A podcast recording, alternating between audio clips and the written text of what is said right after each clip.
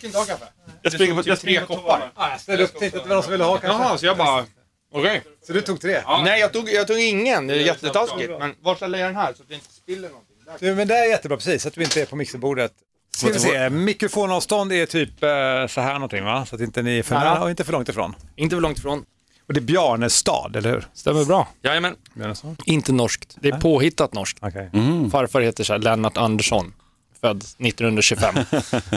och på 40-talet, 50-talet så var det, jag vet inte, 250 000 personer som hette samma sak. Ah. Fick de hem en bok. Och så bara, ja men Björnestad låter bra. Fint. Det finns ingen i Norge som heter Björnestad heller dock. Är det sant? Nej, jag tror inte det. Björnestad. Ja, precis. Björnestad. precis. Mm. Stämmer bra. Det här är Fighterpodden. Ladies and gentlemen, we are. I'm not surprised, motherfuckers. Touch gloves. Get ready for war. uchimata Ladies and gentlemen, the mauler, Alexander Gustafsson. Oh my God! Double leg. He just got double leg. I'm gonna show you how great I am.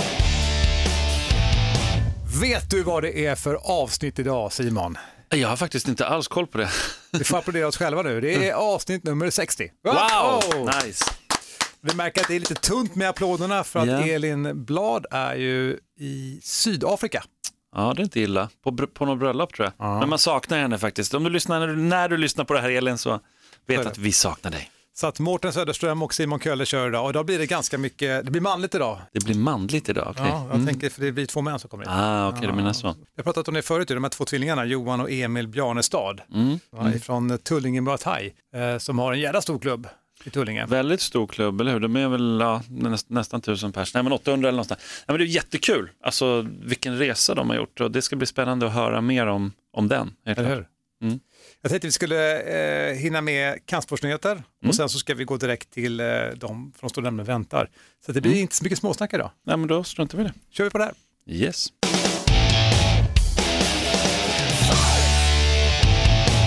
Det är dags för kampsportsnyheter med Simon Kölle. Ja, vi har haft AK Fighting Championship 2, en eh, MMA-gala som eh, gick av stapeln i Solnahallen. Eh, det är en anrik, härlig hall om inte annat. Reza Madadi gick huvudmatchen, en grappling-match Ja, mot en israelisk fighter och det var ju, eller israelisk grappler. En stor världsnyhet, det har vi pratat om tidigare, men BBC och massor, massor andra eh, var där, tror jag också, en, i alla fall en del media var där, lite internationella media och de gick sin grappling-match och den slutade oavgjort. Eller jag tror att det var så att det var ingen som i alla fall eh, fick någon annan att klappa och då, och då började de räkna poäng och då tror jag att Reza Madadi egentligen vann men han vägrade ta emot det och väg, liksom, han ville att det skulle vara oavgjort där någonstans för det var ingen som ändå drog ut den andra. Det var tanken från allra första början från Reza Madadi att det skulle bli liksom en, eh, plocka bort det från politiken någonstans. ja just det.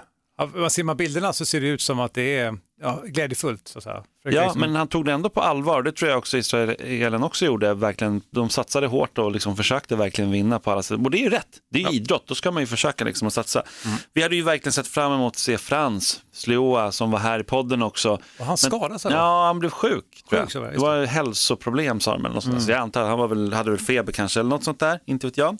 Eh, Mohamed Babadivand fick vi se där, komma tillbaka. Han är ju går en fight efter ett, Vi måste ha med honom i podden, han är en underbar personlighet verkligen. Momo, eh, Baby Foxy och allt vad han kallas.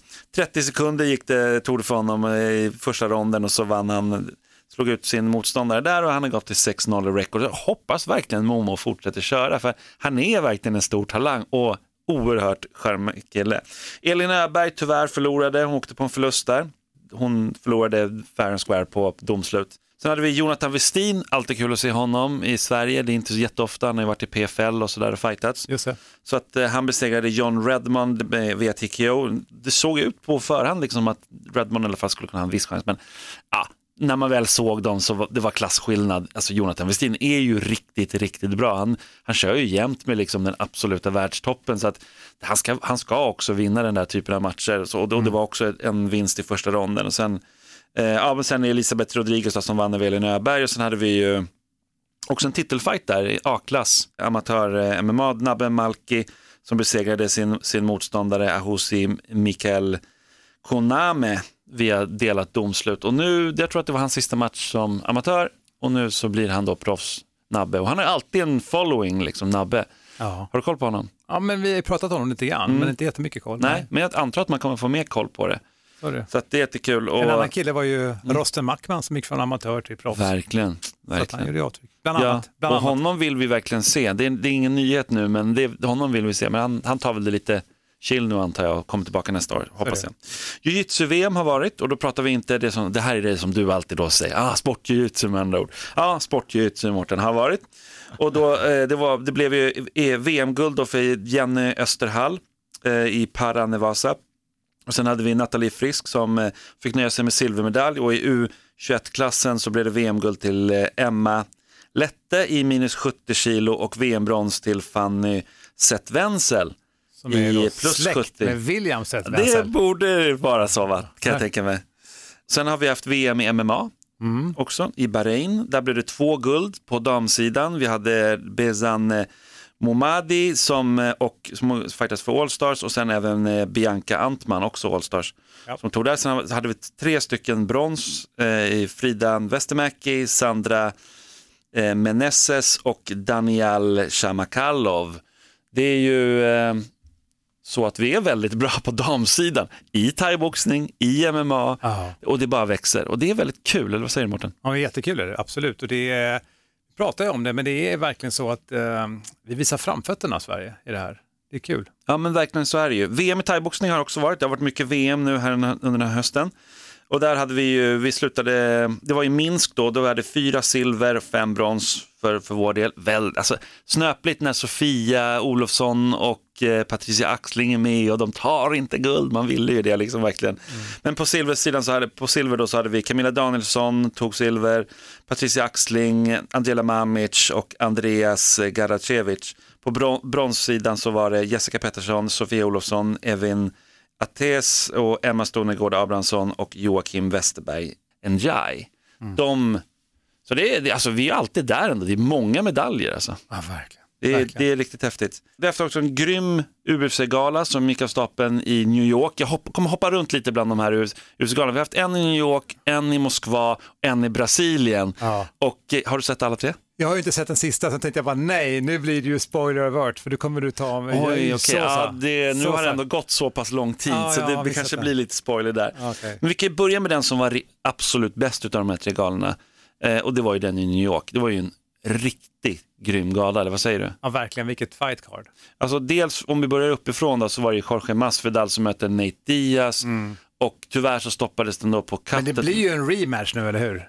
Jag vet inte. Jag de, tror har, de har sagt i alla fall. de har i- snackat om det liksom men Ja, men båda vill i varje fall liksom, att de måste rätta till alltså det. det är, ju- det är ju en payday som är väldigt bra såklart. Ja, såklart. Och, eh, men frågan är om Masvidal, alltså det, han borde väl gå på, mot bältet nu. Det, Mm. Så att, ja, nej men det, det var ju verkligen en match som fick den här stora, stora hypen som.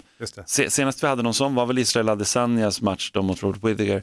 Det var väl den, men, men eh, det, det är väl, det kanske är den största galan vi har haft i år ändå, sådär på, på många olika sätt. Eh, ja, men på den galan så hade vi också Darren Till som eh, har gått upp, gick upp en viktklass eh, och gick en match mot Kevin Gastelum. Om jag tänker på Kevin Gastelum gick en sån hård och tuff match mot Israel Adesanya. Och eh, han förlorade mot eh, Darren Till, förvisso split decision, men det delade domslutet var ju bara märkligt. Det är så, de, ibland är det så skumma domare, det var ju liksom, Darren Till vann ju den där fighten, jag- vad säger du? Solklar kan jag inte säga, men alltså, jag hade ju gett den alla dagar i veckan till Darren till. Ja, alltså det, Och man ser just när de står, när de förstår inte nu, fan är det split decision hur här? fan kan det är vara här? det? Ja, det var bara jättemärkligt, det var jättekonstigt. Steven Thompson var väldigt kul att se igen, han mötte ju Vinchester Luke där. Eh, vann på domslut och det var väldigt, däremot väldigt tydligt. Ja. En tydlig seger. Eh, Derek Lewis slog Blagoj Ivanov och Kevin Lees eh, headkick-vinst där mot alltså, eh, Kevin. Gregin, Gregor... Gre- Gregor Gillespie. Den är svår, ja okej. Gillespie, Gillespie så heter han. Ah, skitsamma. Men eh, det var ju en bra gala och sen var det många, många som hade sett fram emot alltså den sista matchen på underkortet eh, där vi såg Johnny Walker, för han var ju, har ju verkligen alltså, så hypad fighter, det är svårt nästan att bli så hypad. Ja. Och han förlorade mot Corey Anderson. Han, eh, det, han går ju verkligen för vinst i alla lägen, eh, Johnny Walker, och det, det kan straffa sig. Och det straffade sig i I det den. här fallet gjorde du det ju. Ja. Och, och lite kanske för övertygad på sin egen kapacitet. Jo men så kan det ju verkligen vara. Sen eh, har vi ju då haft en eh, gala i Brasilien, men, då hoppar jag till den där istället som du har sett då. Mm. Den i Moskva som var ju en riktig snusfest tycker jag. Ja, jag tyckte det var skitdålig gala. var Så jag nämner bara den väldigt kort. Det var ju, det var, det var ju Sabit eh, Magomed Sharipov som eh, vann ganska så här, övertygande. Men det är ändå så här, jag vill ändå att han i huvudmatchen då, jag vill ändå att han ska avsluta sina motståndare också. Så jag var inte ens, jag var inte ens supernöjd över den matchen heller faktiskt. Jag vet inte.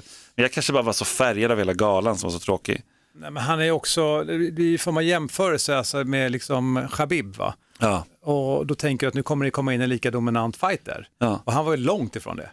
Ja, nej, men han, är, han är ju extremt duktig teknisk striker och han är väldigt bra på backen och allting sådär. Och han kommer väl säkert komma superlångt, men, men det känns ändå som att det var inte... Oh, vill, jag man vill ändå inte- ha avsluten, det var liksom var lite så här, Håller med dig. Håller med dig. och, och, ja, nej, men tyvärr, Alexander eh, Volkov slog Greg Hardy där på den galan, inte heller världens häftigaste ma- match. Men sen hade vi Magomed Ankalaev på underkortets sista match. Ibland är ju de riktigt bra fighter. De, de har ju, satsar ju på det. Dana White har gått ut med det väldigt tydligt att de lägger en match där som absolut skulle kunna vara på huvudkortet.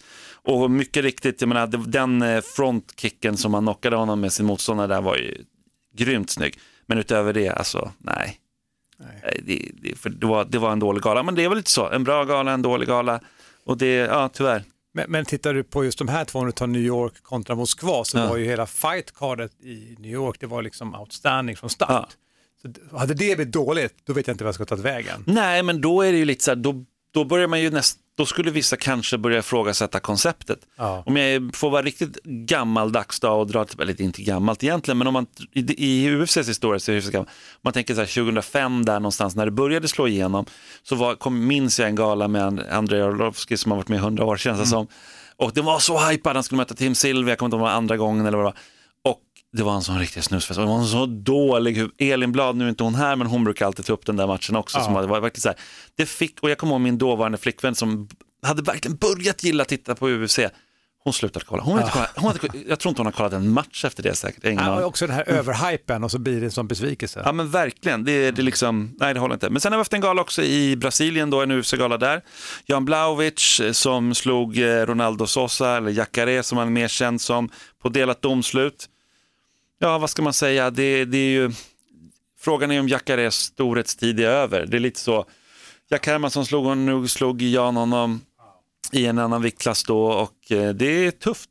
Går man upp en viktklass och gör en sån match som Darren Till gjorde, då känns det som att ja, han hör hemma där. Jan Blaovic, han fortsätter vinna, men han är ju inte så jätterolig att se heller. Alltså. Det var alltså den här galan jag inte har sett nu, så ni förstår lyssnare. Ja, du kan inte Simon. säga jättemycket om det, men om du kommer, tänker tillbaka till när Alexander Gustafsson mötte Jan Blaovic i Tyskland, och det, Ja, ja. det var inte världens roligaste match, jag, menar, det, jag tror att Men han bjöd ju upp till motstånd. han bjuder alltid upp till motstånd. Jag menar, han, lyckades, han avslutade i lilla. Alltså, han är absolut en, han är en världsfighter, absolut. Men han har inte den här spektakulära stilen riktigt. Nej, just det. Så, och det, det, det är svårt. Sen fick vi ju se Shogun då, eh, Mauricio Rua, eh, slå Paul, Paul Craig på ett, och det hade jag, jag hade nästan lite så här förhoppningar, Paul Craig, skotte, ganska cool fighter. Hade lite så här förhoppningar och hade faktiskt lite tr- tro på honom. Eh, den matchen slutade i oavgjord. Eh, Ett draw. Ja, delad draw, till och med split draw. Och det, ja, det är ju, ah, det är inte så mycket att säga då, det är, Nej. det är synd. Man vill ju få till ett avgörande någonstans. Sen har Charles Oliveira som fortsätter vinna, han bara vinner och vinner och vinner och vinner. Och eh, nu var det en eh, knock som han vann mot Jared Gordon och det, ja, det känns som att han, han rör sig verkligen mot de riktigt, riktigt stora fighterna. Vilket det alltid är när man, när Men man han bara är väl vinner. tillbaka kan man säga.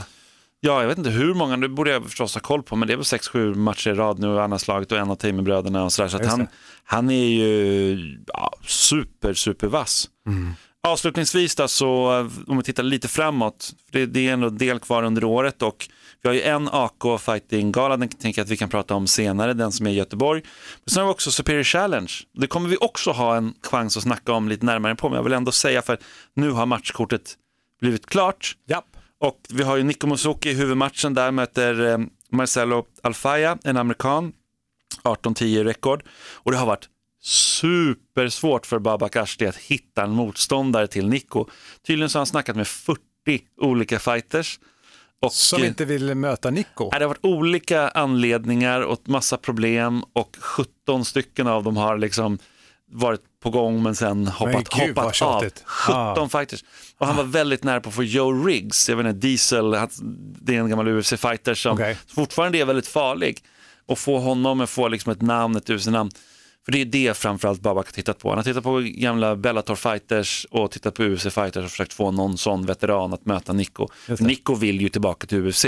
Nu är han champ i, i Superior och han kan, det kan bara vara, alltså möter han ett bra motstånd och liksom knockar den eller gör något bra avslut. Det kan vara det som avgör för att han kommer tillbaka till ja, ja, UFC. för Nico kommer nog komma tillbaka. Alltså det är bara så här, men det är så svårt att hitta motstånd till en sån allround och farlig motståndare som Nico Musoke.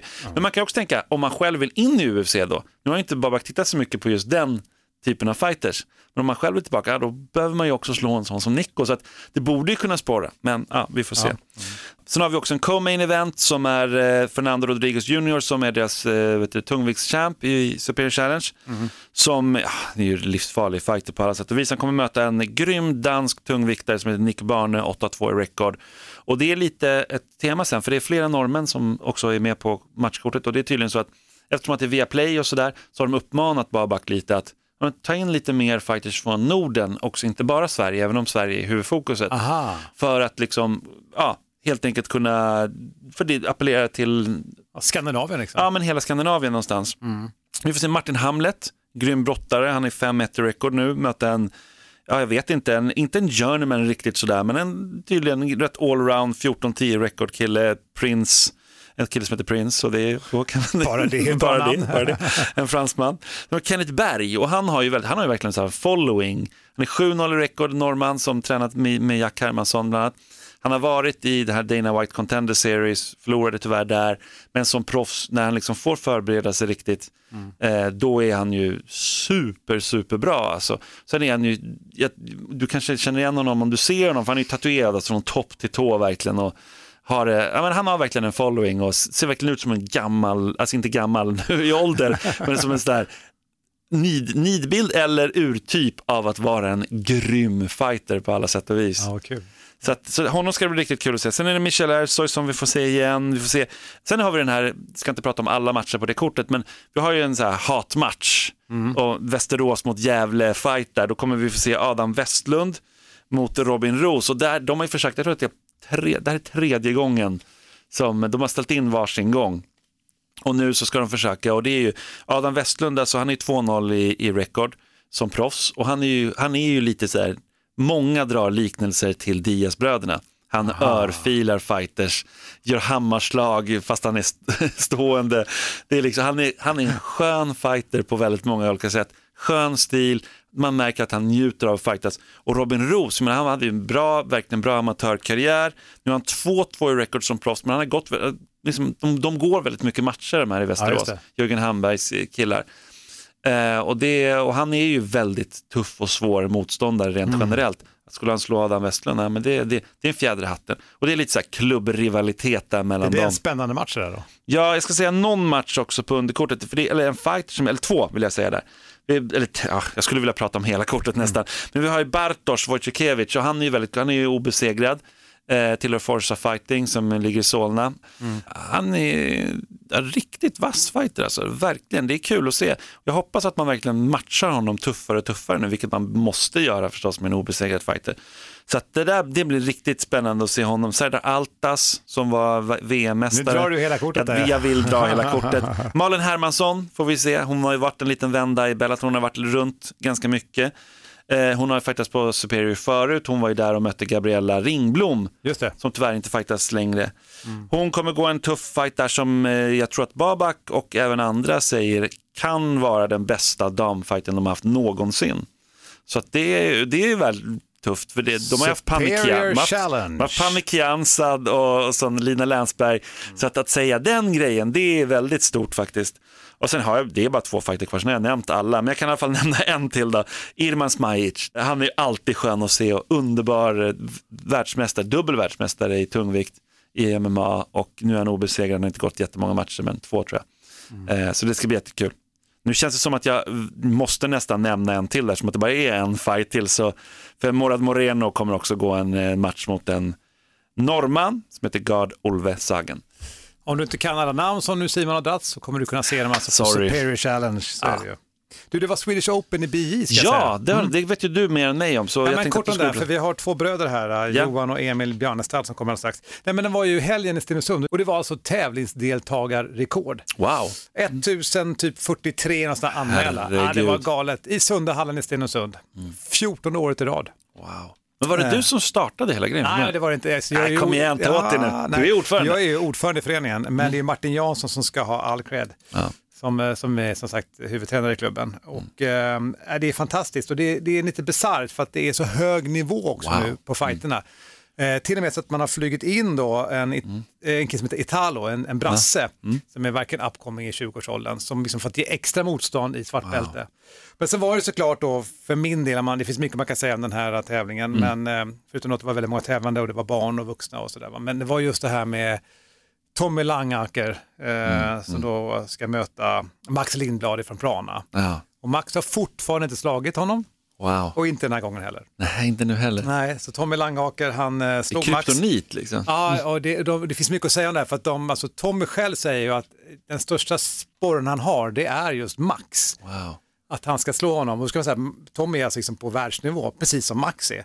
Och Max är ju helt frustrerad men har liksom inte fått ett nytt förhållningssätt kring det här. Liksom, att han kommer ju en dag liksom knäcka koden på hur han ska kunna vinna mot Tommy Langaker. Eh, Så det var jättekul att se. Eh, Han, tyvärr drog faktiskt eh, Tommy foten på Max. Att han, jo, det var eh, lite, han haltade rätt rejält där.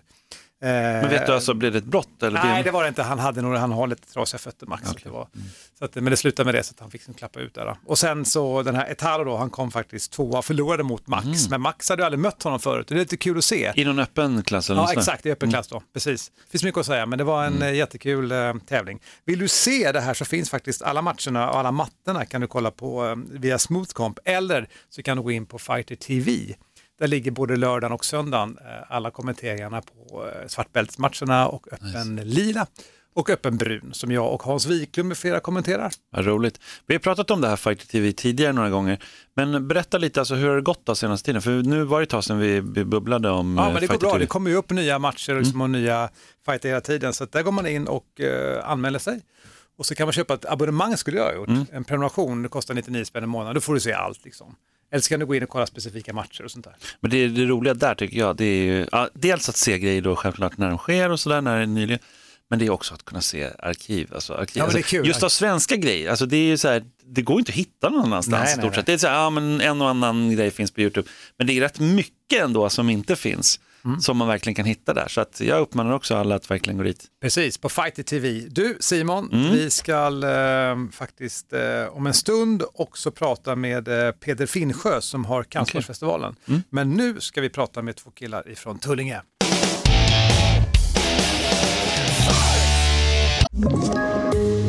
Poddtips från Podplay. I podden Något Kaiko garanterar östgötarna Brutti och jag, Davva, dig en stor dos skratt. Där följer jag pladask för köttätandet igen. Man är lite som en jävla vampyr. Man har fått lite blodsmak och då måste man ha mer.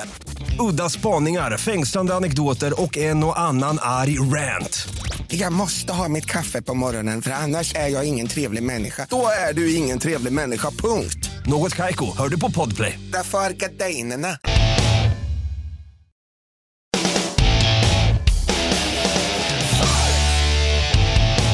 Då är det ett sant nöje här i Fighterpodden avsnitt nummer 60 att Simon och Mårten då, utan Erin tar in två killar till. Det är Tullinge Muay Thai, Johan och Emil Bjarnestad. Välkomna! Tackar. Nu ska vi se här, ni är ju bröder. Yes. Vad- Vad är det för åldersskillnad? Ja, det är inte så mycket åldersskillnad, vi är ju rätt mycket tvillingar. Ja, Ja, det ser inte du, någon, Mårten. någon är väl äldst? Jag är, jag är äldst, jag är 20 minuter äldre. Oh, Och det säger att- Johan då. Ja, det säger Johan precis. Ja, så det är någonting som jag alltid kan retas med. Det är ändå fascinerande det här med tvillingar. Vi ska inte hamna för mycket i det kanske, men att driva en klubb ihop och eh, vara så lika som ni är, är ju intressant. Mm. Ja, men vad tycker du om det? Ja, alltså, Den frågan har ni aldrig fått förut. Nej, aldrig. Johan, Johan brukar ha ganska bra svar. Så här. Många brukar fråga så här, "Ja, men hur känns det att vara du? Och då är det så här, eller hur känns det att vara tvilling? Då brukar Johan svara, ja, I morse när jag vaknade så visste jag inte ens vem jag var. Så det brukar vara... Det är bra svar. det är väldigt bra svar. bra Ehm, svar. Nej, men, alltså, vi, har ju, vi har ju varit med varandra hela livet och vi har alltid haft kul. Och vi kompletterar varandra väldigt, väldigt bra. Och eh, vi jobbar väldigt, väldigt bra ihop. Så att, eh, ja, det har funkat extremt bra. Har det alltid varit så eller har, har ni haft någon tid då ni gick olika vägar? Vi hade en tid under eh, gymnasiet där vi liksom kände att vi skulle hitta någon typ av självständighet. Så jag gick så här, samhälle ute i Kärrtorp för att ja, då kan man bli vad man vill. Och Johan var lite mer klok enligt mig och, gav, och gick eh, sport och, eller idrott. Ja, du kan, idrott, idrott, hälsa och kost. Ja, just det. Mm. Så att eh, på den tiden, vi är lite äldre, 35, eh, så på den tiden så fanns det liksom inte så mycket valmöjligheter när det kommer till idrott, alltså eh, sådana gymnasium, utan det var liksom antingen fanns det samhälle med speciella inriktningar, typ fotboll, basket och sådana sporter. Eller så, så fanns den här skolan, den låg utanför Södertälje, så väldigt långt bort, nästan bort mot Järnahållet. Eh, Så det var verkligen att komma ut på landet, men då var det alltså specialinriktat på idrott, hälsa, kost. Skitkul. Ja, så roligt, verkligen. Alltså du fattar Simon, jag vet att de är tvillingar, du vet jag. Du förstår Det- att jag det sa det? jag. Ja, bra. Så att det inte blir oklart där. Nej, nej, nej. nej. Jag tänker på er klubb, det är ju en jävla fin eh, ska man säga, slogan. Glädje, gemenskap och hård träning. Tullinge Muay Thai. Jaha, du pekar eh, Emil på Johan här. Det är Ja. du som är upphovsmannen. Eh, nej, ja, det, det vet jag inte om det är, utan det är något vi kom fram till tillsammans tror jag. Och det är verkligen någonting som eh, genomsyrar hela vår verksamhet. Vi vill ha väldigt roligt när vi kör ihop och vi vill ha en fantastisk gemenskap och en familjär stämning. Eh, och vi vill självklart träna så att det ger resultat. Och vi tror verkligen att det här är framgången, alltså framgångskonceptet till varför det går så bra för oss och det är för att vi låter alla vara delaktiga. Liksom, vi separerar inte några utan vi låter eliten få vara med och hjälpa nybörjarna eh, och se till att alla är en stark familj tillsammans och har väldigt, väldigt roligt. Nice. Mm. Men hela principen med rörelseglädje är ju jätteviktigt. Ja, det är liksom. jättebra. Verkligen. och tänker framförallt inom kampsport, det är också ett sätt att jag läste lite grann på er hemsida där att en del, man vågar sällan ta steget eh, för att man tänker att det ska göra ont, att det är jobbigt och så. Och så tar man steget liksom. Och eh, ni skriver att det är de, ni är de hårdaste mjukisar man kan möta. Exakt. Alltså, vi har ju funnits en stor machokultur inom kampsporten och framförallt i thaiboxning i alla, alla år, förutom i Thailand där den kommer ifrån. Och eh, när vi började köra thaiboxning för 15-20 år sedan så var vi på en jättebra klubb, men det fanns fortfarande, fortfarande en väldigt stark eh, machokultur. Och det här gjorde ju att de som tränade thaiboxning då, de hade tribal-statueringar, vägde 85 kilo plus och eh, ja, var delvis huliganer och gillade att fightas. Och det var inget fel med det. Vi var ju inte direkt sådana, men vi vågade ändå gå dit. Men då hade vi en boxningsbakgrund. Ja, det är väl lite fel i det, alltså inte med huligangrejerna. Ja, lite. Inget fel på det. Men, men det, det var liksom hela grundkonceptet när vi startade TMT, som man då säger i folkmun, tänkte jag säga. Eh, Det var att om vi kan skapa en värdegrund med glädje, gemenskap och hård träning, för att alla kan träna hårt, det är inte speciellt svårt, det är bara gör burpees i 30 minuter eller vad som helst. Men att kunna implementera glädje och gemenskap liksom in i kåren, det kan vara svårt. Speciellt om vi kommer personer med diagnoser eller det kommer personer som inte kan prata svenska eller det kommer en eh, ung tjej på 13 år med ätstörningar. Då, så här, då måste man ha verktyg och man måste verkligen bygga upp en jätte, jättestark värdegrund för att det ska kunna fästa. Och det börjar ju liksom med första mötet. Att man, eller att vi liksom eh, är väldigt, väldigt öppna och vi skojar och vi liksom är lite tramsiga. Men sen så när det väl gäller så är det svinseriöst.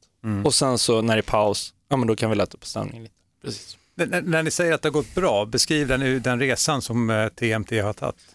Ja, eh, nu har vi som sagt vi har funnits i vad är det, snart 13 år. Eh, och vi började i en liten lokal eh, utanför Tullinge centrum där vi hade ungefär 40 kvadrat. Eh, och då hade vi liksom inte riktigt hittat våran kärna. Vi visste bara egentligen att vi var duktiga pedagoger. Vi hade tränat thaiboxning kanske tre, fyra år och sen hade vi kört boxning innan. Och Det här var ju från början bara ett sidoprojekt till att så här, vi körde inne på slagskeppet och trivdes rätt bra där. Och sen så, så gjorde vi det bara som en rolig grej. Och vi kunde väl ta emot, vad kan det ha varit? Ja, tio personer per pass kanske, max. Ungefär.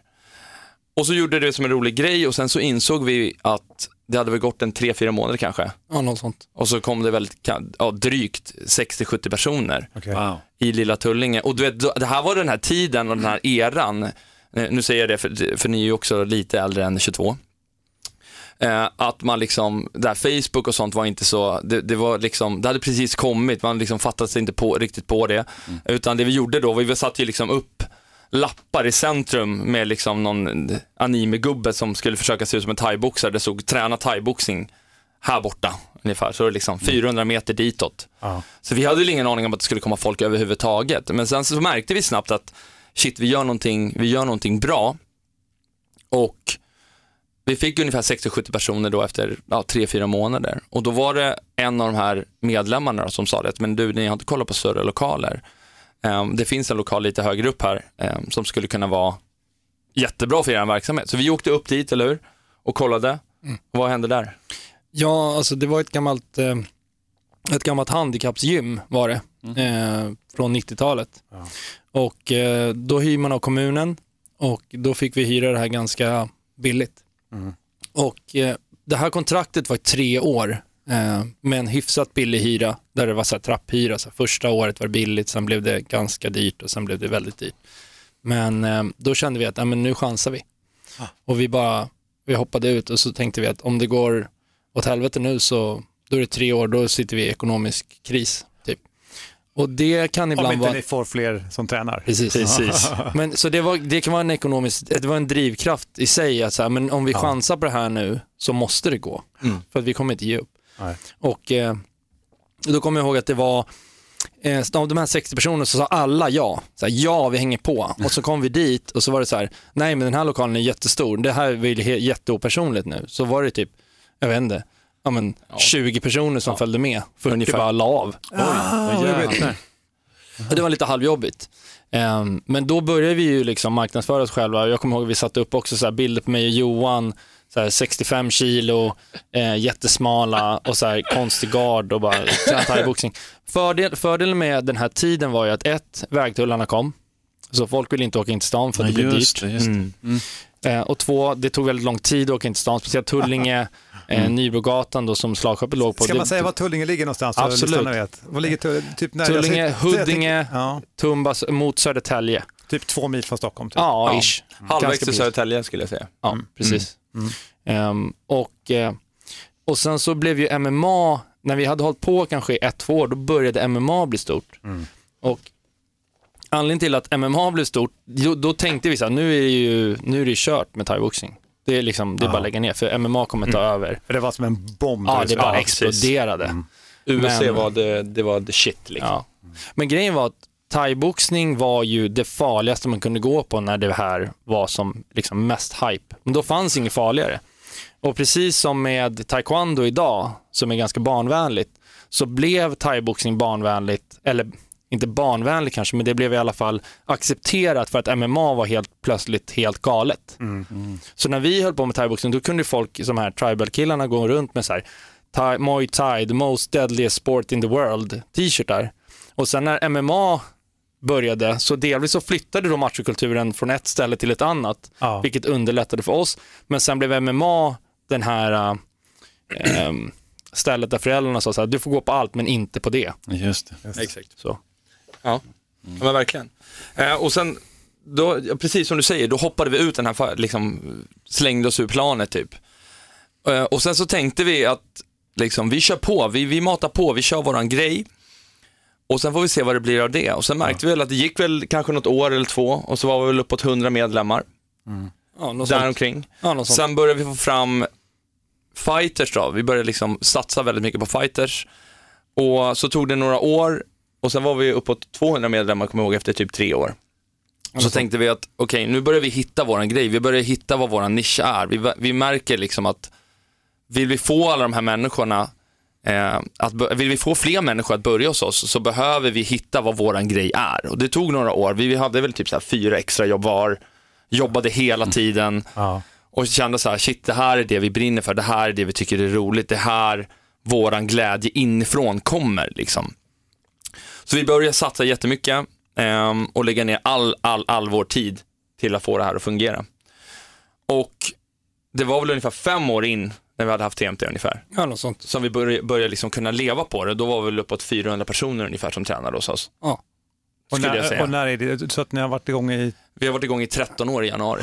Ja, Så att, så eh, Ni har, levt, ni har 2012. levt på klubben liksom och heltid med Ja. det här de sista åtta åren typ? Ja, Mm. Ja. exakt. Precis. Och idag är vi ju 800 medlemmar, största klubben i Stockholm. Det är otroligt. Eh, Det är jättebra. Och det, noteringen är ju liksom att vår lokal är fortfarande bara 200 kvadratmeter. Vi har kvar samma lokal som vi hade där Ja. för, för liksom... Som var en jättelokal när ni gick Ja, från 40 kvadrat. Exakt, ja, exakt. Exakt. Men, men det är intressant att höra i historia, jag tänker också på kampsportsutvecklingen, eh, inte bara i Sverige utan globalt. Mm. För det är också parallellt så är ju så att kampsport har ju blivit accepterat på ett sätt. Yes. Och MMA som du säger så var stenhård. Det finns fortfarande absolut mycket matcher i den kulturen. Absolut. Men tittar du på sport, MMA idag så finns det ju en liksom helt annan attityd. Absolut. Med många förgångs... Alltså, jag tänker liksom från George St. Pierre, de här, så det är riktiga gentlemän och det har, det har gjort att gemene man idag, eller Mall till exempel också, så det, absolut. det är inte den här gamla bilden av Nej. hur en kampsport ska Så ni har ju haft, så att säga, ni har legat i synk Absolut. med en nästan global rörelse kring kampsport. Ja, Verkligen. helt Och sen, sen blev det ju inte så att det var enorma massor som började träna MMA heller, Nej. som alla trodde att det skulle bli. Nej, det, exakt. är, det är bara några Stämmer. tusen faktiskt i hela, hela Sverige. Ja. Så att, eh, det är inte supermånga ändå. Nej, det- och jag tror att just alltså MMA som motionsform är svårare um, än till exempel thaiboxning och Ja. Ja, men på MMA-klubbar så tränar ganska mycket folk, men de kanske inte alltid tränar MMA heller. Det är Nej, lite nej, så. exakt. Tänk bara på Allstars morgonpass, liksom. det är inte så jättemycket MMA där. Liksom. Det, Nej. är, ja, det är lite kampsportsfitness liksom, eller något Mm. sånt. Och så är det nog på ganska många ställen. Så jättemycket och där, jag vet inte om vi kanske sticker ut lite där, för vi kör ju liksom bara thaiboxning. Mm. Och, och har skapat eh, ett sånt stort, ja jag vet inte, alltså förening och klubb med eh, så extremt mycket människor där alla liksom känner sig välkomna, där alla känner att de längtar tillbaka ehm, och där alla egentligen känner att det är som ett andra hem för dem, vilket är fantastiskt. Jätte, jättehärlig känsla. Och sen, och sen tog det ju som sagt fem år innan den här värdegrunden kunde liksom fästa. I början så var det bara att vi, vi det var glädjegemenskap och hård träning, men det var mest hård träning. Ja. Så då var det mer så här, om man åker ut till Tullinge så blir det stenhårt. Men det blev ju inte speciellt hälsosamt och sunt. Eh, jag kommer ihåg vid någon eh, nybörjarkurs 2009 så hade vi så här 42 nybörjare och 25 som var kvar efter passet. Så 17 som bara, bara spydde och drog liksom. Och det blev inte lönsamt. Så då började man liksom börja tänka så, okay, men om glädje och gemenskap ska vara med här eh, och hårda träning tar över, då försvinner de två första elementen. Så om vi, om vi liksom tänker om lite här och, och gör det hårdare på högre nivåer, då funkar det. Precis. Det finns någon sån här data, jag vet inte om den stämmer kanske exakt globalt, men det var någon som sa det att om, de som är intresserade av kampsport, det här är liksom det här globala siffror, yes, liksom, yes. så gör man i snitt 2,1 kampsporter, för det blir det i snitt så här, och du, typ en, ett och ett halvt år. Det är den tiden du lägger. Och och det är ett tecken på att du kanske provar en kampsport, går till en annan, men du har Yes. en bild av att du vill göra kampsport, men många historiskt sett då tycker att det gjorde för ont, det var inte som du hade tänkt dig, för det är inte en enkel resa. Nej. Eh, Men vill du tävla idag eller träna hårt så kan man välja det. Vill du ha det som motionsform så kan du till och med gå till Sats. För där Ja, kan du- ja, absolut. Så kan du slå på plattor där också. Liksom. Absolut. Så, det gör ju, så ni har ju, än en gång, så ligger ni i linje med att, att kunna välja. Och Jag förstår att ni har ju från barn, hur- vad är de yngsta? Fyra. Precis. Från, från fyra. Fyra, fyra till sex år i vår yngsta grupp och det är väl 40 personer per pass kanske. På Men vad tränar ni med de barnen då? Det är väl mest liksom gymnastik? Kullerbyttor och sånt Ja, där. Ja, men typ, det blir ju mer, det blir ju mer eh, lek och skoj med, eh, försö- vi, ja, vi försöker tänka så här att, okej, men om vi kör en, ett, ett renodlat thaiboxningspass för fyraåringar, det hör ni själva, det är helt omöjligt. Det kommer inte gå. De, liksom, när jag säger till folk att de ska springa runt i en cirkel, eh, liksom, då springer de runt på stället i en cirkel. Det är liksom på den nivån. Det är så här, ja, springer du runt i en cirkel? Ja, okej. Eh, utan det vi försöker göra då, det är så här, hur kan vi få thaiboxningsövningar till att bli lek? Just det. Är ni med? Och det, och det är där fokuset ligger. Och det är, vi har eh, en barngrupp från 4 till 6 och sen en från 1 6 till 8. Där kan man gå in lite mer på teknik, men det är fortfarande på en väldigt, väldigt låg nivå. Ja. Men eh, judo vet jag, det började jag med en gång för väldigt länge sedan som barn. Och det var ju så här, där, de hade verkligen hittat ett koncept för att träna med barn. Liksom. Har ni tittat någonting på typ judo, på andra, så här, taekwondo kanske? För att thaiboxning är inte direkt känt för att för barnträning, förutom i Thailand. Där är det ju supermycket barn som står och sparkar på traktordäck och så här helt galna. Men hur är det här? Liksom? Det- Man kan inte sätta ett litet barn och sparka på trakordäck i, på, i Tullinge. Liksom. Ah, kan. I Tullinge, i Tullinge kan man det. I Tullinge kan man det. Nej, men så här, eh, det man måste urskilja eh, i Thailand och i, i västvärlden är ju att alla som håller på med thaiboxning i Thailand gör det på grund av pengarna. Mm, okej. Alla. Det finns inga motionsthai, eh, visst rika thailändare i Bangkok eventuellt som kör PT-träning, men om du tar bort dem så är alla coacher eh, avlönade, alla eh, gymägare tjänar pengar på deras matcher, på deras fighters och alla eh, som liksom tränar gör det för att gå match eller hålla pads. Och även barnen. De börjar ju tävla när de är 5-6 år. Helt Eh, och det är ju deras, alltså det är deras ishockey i Thailand, men det är också en, en, en sport för de läs, äh, lägst socioekonomiskt utsatta. Ja. så det är ett sätt för dem att få mat på bordet. Så det är inte så jättemånga thailändare som är så här, nu vill jag att min son ska börja köra thaiboxning när han är fem. Ah, okej. Eh, Det händer inte. Men då har ni alltså inte tittat så mycket på hur Nej, de gör? Då, Nej, vad- du, vad- det som vi har gjort, eh, delvis med barngrupperna så har vi gått så här, okej men eh, det finns en jättestor karateklubb i Tumba, Mm. bland annat, som är, ja, den är, den är, den är större medlemsmässigt tror jag till och med en TMT, men de har, ja, men de har tre lokaler eh, vid, vid Botkyrka kommunhus. Schyssta lokaler också. Skitschyssta stora lokaler, lokaler. riktigt schyssta ja, och ja. han är jätteduktig han som driver det där. Vad vad är det för, vilken typ av stil Eh, karate är det? jag tror att det är Kyokushin, men jag är Ah, inte precis. säker. Nej. Eh, men det, jag tror Eller är det. det Shotokan? Ja, det är det. Mm. Det är Shotokan, det, ja. exakt. Mm. exakt. Shotokan. Shotokan. Okej, Ja. ja. Ehm, och de har ju, ehm, inte, jag har inte kollat så mycket systemet på deras pass, men vi kollade på deras åldersgrupperingar Mm. och märkte att, okej, ehm, va- varför är det så mycket folk här, frågade jag någon av tränarna. Mm. Ja, men då sa de så här, men åldersgrupperingarna gör det A och O. För att ingen åttaåring vill köra med en fyraåring och ingen tolvåring vill köra med en åttaåring heller. Och jag har själv en tolvårig son, han vill inte träna med en sjuåring heller. Liksom. Men vill han träna med en 16-åring?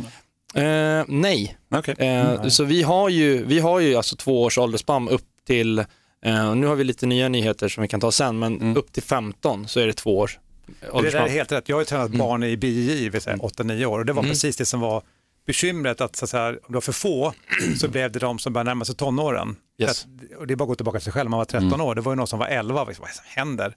Och det andra är såklart det att de, man är olika pubertet, så att en del blir plötsligt jättestora. Exakt. Kommer tillbaka efter en sommar bara och så här, vad fan är det här? 1,76 år. Jag, tyck, jag tyckte det var kul. Jo, jag älskade men- att hoppa på de stora, det var ju skitroligt. Det är Sen väldigt... kanske inte de tyckte det var så kul, men det var ju bara så här köra och kötta. Nej, men det, det, det, Och få stryk är i jättekul. Mm. I klubbar är det nog så att liksom, Knivkillen. många vill inte det. exakt. Men då får man ju bryta ner som ni säger och försöka hitta grupper. Och, Ja, och, och, precis. och sen som du säger, liksom, om du har liksom små, som är vuxna som, är, som inte är så Ja. tunga kanske, kan ni köra lite grann med de här Exakt. tonåringarna Ja, men så att de sant. känner sig uppmärksammade. Exakt. Men det är en jädra, eh, det är ett pussel det här va, för Ja. det är tricket. Ja.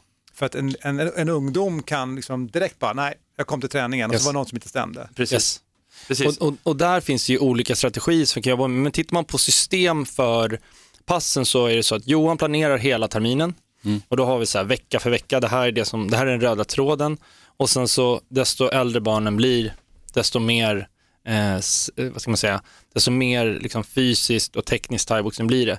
Och som sagt, 4-6 år, på en timme kanske de kör thaiboxning liksom i sju minuter Ja. och resten är lek och koordination. Och föräldrarna vill oftast bara att de ska ha någonting att göra. Det är liksom det som är hela Superbra. grejen. Äh, vänta nu, föräldrar älskar ju, framförallt om ni har helgträning kan jag tänka mig, eller hur? Ja. Den här en och en halv timme på lördagen, jättebra, hej då Tom! Ja, Och sen, yes, exakt. Och så bjuder vi på kaffe om de vill sitta kvar och vänta. Ja, ja, och så sitter de och jobbar lite eh, och sådana grejer. Men sen har vi en policy att liksom inga föräldrar får eh, titta på barnen när de tränar. Utan Ah. det är så. de måste vänta utanför. Ja, bra, också Yes. bra, det är jättebra. Eh, och det är också för att vi inte vill att liksom, föräldrarna är inte coacher utan det är vi Nej. som är coacher. Sunt. Eh, och lagt in jättemycket resurser på att ha många tränare. Så jag tror på våra barnträningar på helger så brukar snittet vara mellan fyra till fem tränare per Det är barngrupp. helt rätt, ni tänker helt rätt. Ja, det verkar som att Kul ni att har höra. tänkt Tack, till. tack. Vad inspirerar er då? För ni började på slagskeppet. Yes. Det, och där, de har vi också pratat med en del ju. Ja, vi har haft både Peter här ju, Löf och P.O. Ja. Lindvall också Och varit här. också. Ja. Yes. Och båda de har ju ett väldigt stort tänk, ja det behöver jag inte säga till er, men till er lyssnare kanske som inte känner till det. Eh, tänk verkligen på det här, just det som ni också nämnde, om det kommer in någon mätstörningar och liksom så, tänka på allt det där. Har ni fått det därifrån skulle ni säga? Både ja och nej. Eh, vi, hade ju jättebra förebilder. Vi hade ju Peter som tränare när vi körde på slagskeppet. Hur är han? Berätta, avslöja Men, något. men, men Peter, men han, är, han, är, han är en jättebra tränare och en, en extremt duktig pedagog. Mm. Eh, men han var, han var där då och då, så det var inte så att vi knöt band okej. med honom jättetajt, utan det var med Ivan och Temu som, Mm. som var där och, och hjälpte oss. Men de, där fick vi en väldigt, väldigt bra värdegrund Mm. till liksom hur man bemöter människor, vad som är viktigt. Och precis det som du är inne på, liksom, lite verktyg Mm. som vi har tagit med oss nu. Men sen har ju mycket kommit genom misslyckande. Alltså just den här, när vi började med den hårda träningen och vi hade ingen koll och märkte så här, shit det här funkar inte, nu måste vi göra om, göra rätt. Vi provade en andra taktiker, det funkade inte heller. Vi hade ingen aning hur vi skulle få fram bra fighter, för vi märkte att vi saknade väldigt mycket. Sen har vi liksom tagit in kompetens, åkt runt mycket, precis som du pratade om där med, med barnen och eh, lärt oss den hårda vägen. Liksom. Och stulit mycket. Ja, men det, det, är skitbra. Ja, men det ska man göra. alltså, Verkligen. med stolthet. Det Ja, ja, men, det är bara men om jag säger så här, kniven mot strupen då, eh, Yes. vad, eh, och det gillar jag, kniven mot strupen. Nej, jag skojar bara. Nej men då, uh, intern humor Mårten. Ja, ja, ja, jag är med. Nej men eh, då, eh, vad är, vad är, var och en då, en i taget. Yes. Vad är det mest inspirerande att ha den här klubben? Bra fråga. Den är det absolut... Emil som svarar ska jag säga. Eh, Den mest inspirerande eh, grejen för mig det är att se människor som har, lider av stor psykisk ohälsa. Att de kan komma, eh, det behöver inte vara att de mår superbra, men att de kommer i balans. Att jag känner att jag kan påverka den här människan så pass mycket så att den här människan tycker om livet. Wow. Ja, det, det är omöjligt att toppa, men försök. Ja, men, nej, men jag skulle... Var ärlig. Ja, eller hur? Så här, ingen press. Känner ingen Eh, press, men Nej, men jag skulle, jag skulle väl säga att det är, det är svårt att sätta, sätta fingret på en grej. Eh, Utan det är Kom helt, igen, kom det, ja, men igen. det är helt, alltså. Okej, men då är det verkligen, om det är en grej så är det känslan att få hjälpa, precis som min bror säger, kä- känslan att få hjälpa så många människor som möjligt till att må bättre och känna en, oavsett om det är liksom att bli lite gladare, få hitta en ny grej, eh, hitta en andra familj, att få gå utanför sin comfort zone, liksom, you name it, att få hjälpa människor uppnå, behöver inte vara fulla potential, men någonstans på vägen till att få en bättre potential i livet, det skulle jag säga, verkligen. Jag tänker Sverige är ju det här landet med föreningsverksamhet. Mm. Alltså när jag växte upp, men då fanns det ju inte kampsport. Alltså jag, jag började typ när jag var liksom 12, då var det judo som du säger. Men då är det ju fotboll, möjligtvis hockey kanske, eh, så, som man kunde spela. Men fotboll var den, liksom, det var den stora rörelsen för just eh, liksom, det, mycket det du pratar om, här samlar vi ihop och här är gemenskap och vi superbra. Ja, den, den, den principen. Jag tror att det var, när, när kampsport kom så var det få som kunde se att kampsport kunde vara den typen av föreningsverksamhet. För det var något, så att säga, man kunde inte ta till sig kampsporten. Så det är härligt att höra idag den här, den här resan. Och jag, jag tänkte, jag läste en artikel om dig Emil som du också har skrivit, eh, för du har tagit dig från kriminalitet. Yes.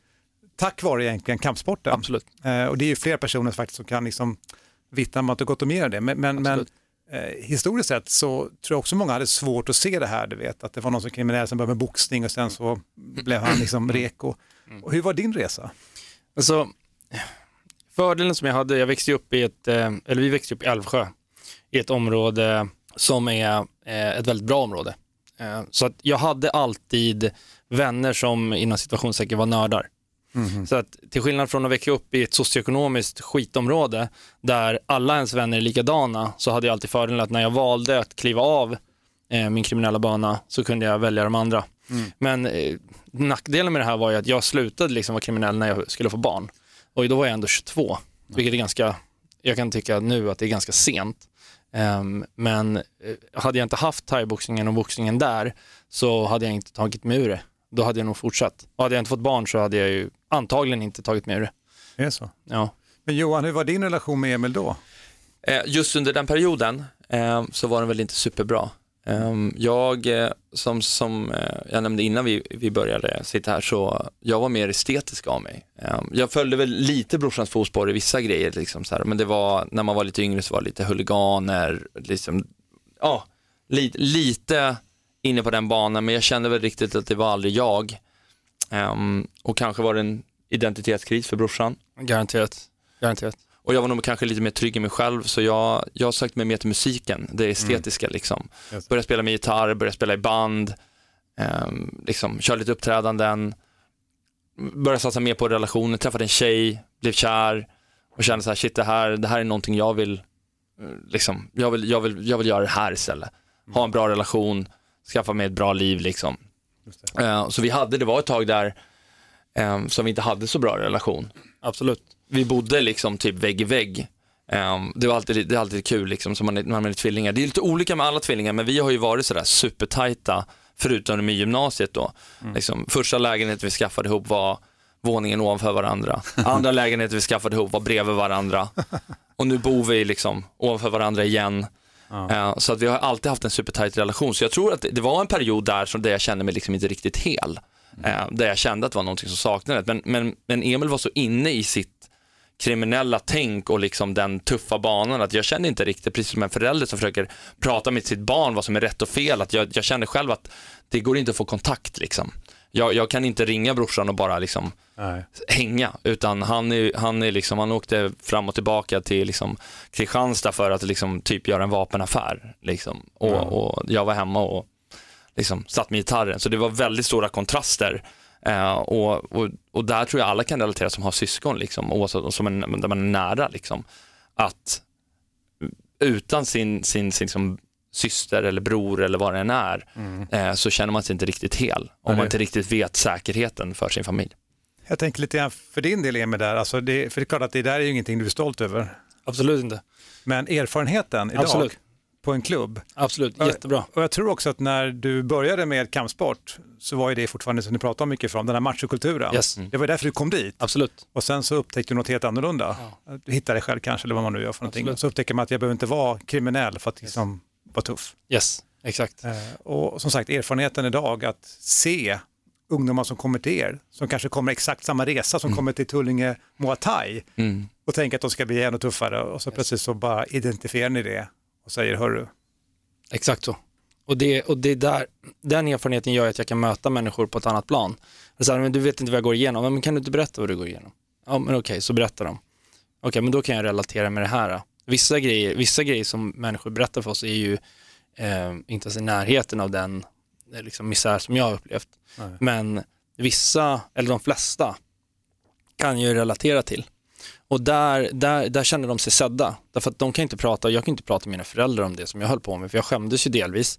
Men delvis så eh, försökte jag hitta mig själv och jag, jag, jag ville bli omtyckt och jag ville liksom få tjejer och jag liksom ville ha status, jag ville ha pengar och jag ville liksom vara, vara accepterad. Mm.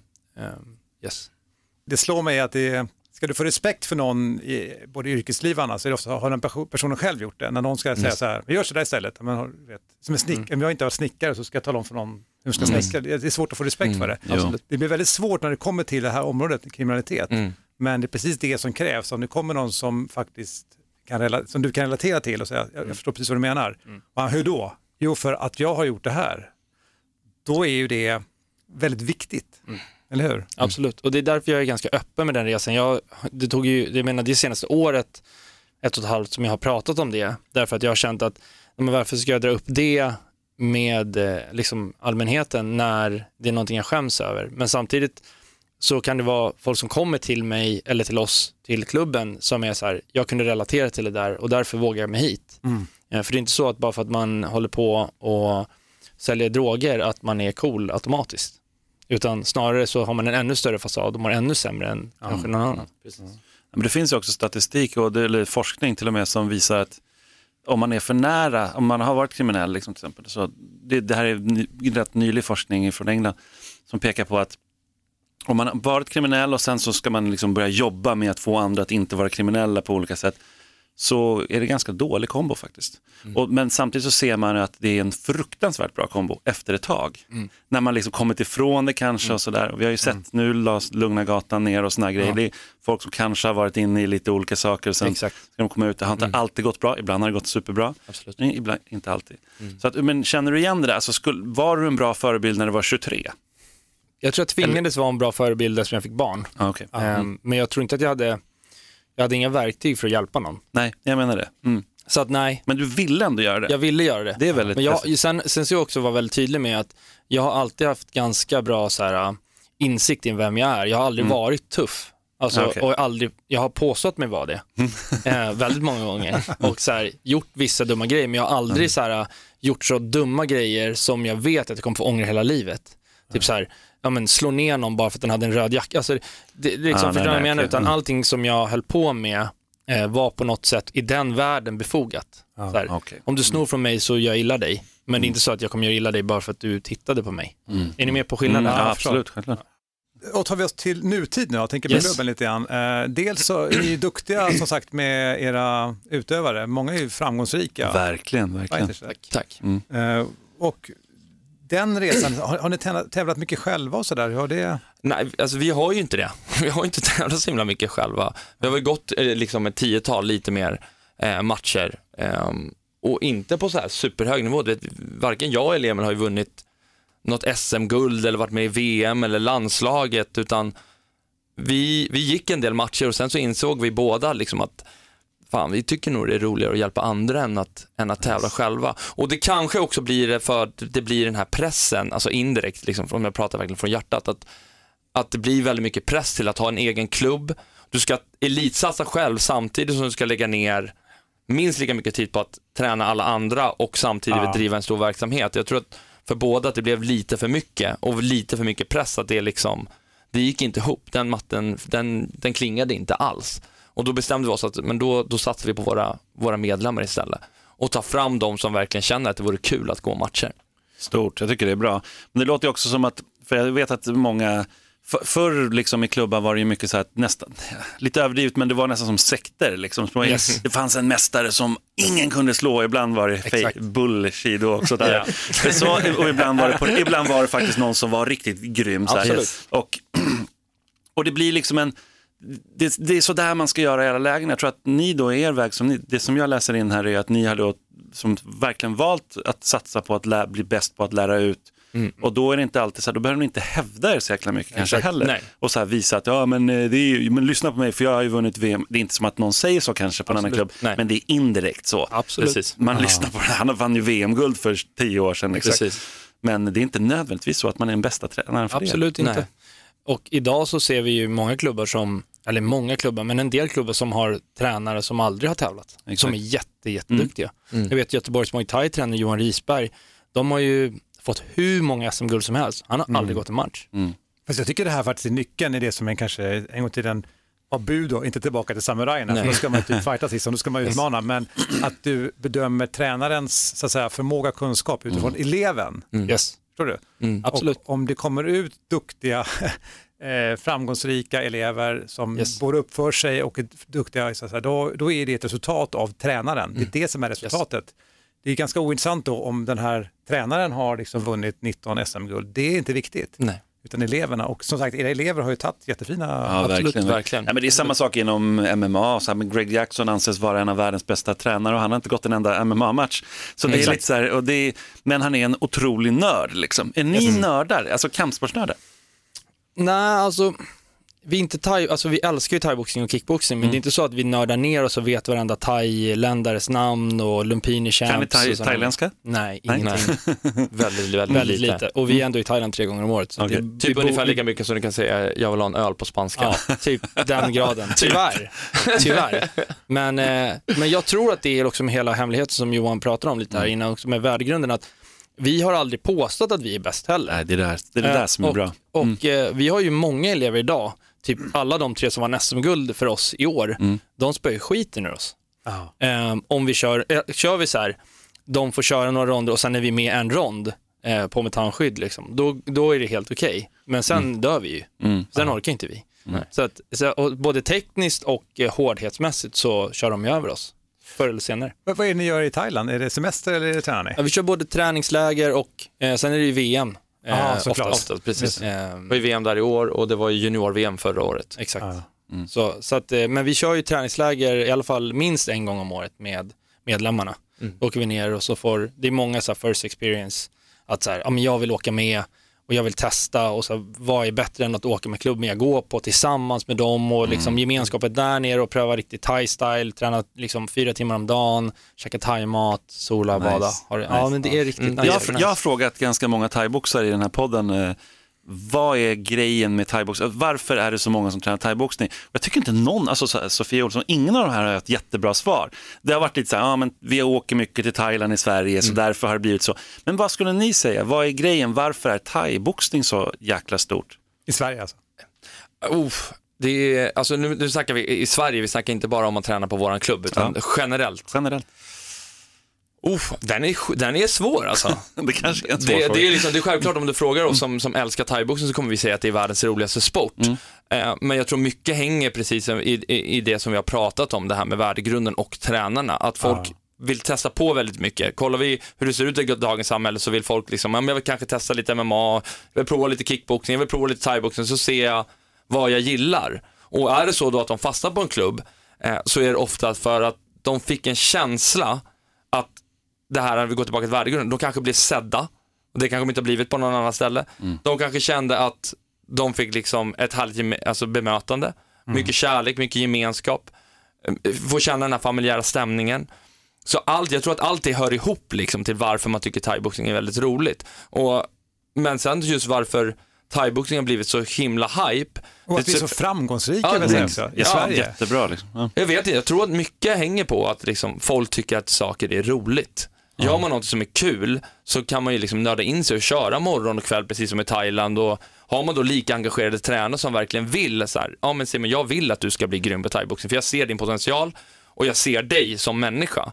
Och om du vill satsa så kör vi det här tillsammans. Om du då blir motiverad av det så kanske du lägger ner jättemycket tid och så kanske du vinner din första match exempelvis. Eh, vilket sporrar dig till att liksom tävla mer, mer, mer och kanske då vinna ett SM-guld eller ta dig till VM.